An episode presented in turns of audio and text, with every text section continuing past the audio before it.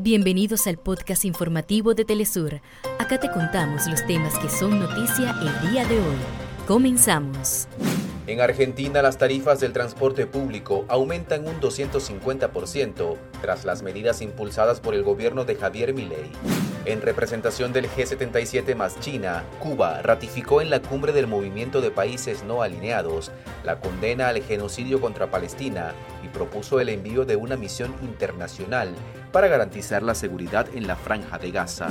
El Fondo de las Naciones Unidas para la Infancia, UNICEF, alertó que la franja de Gaza es el lugar más peligroso del mundo para menores de edad.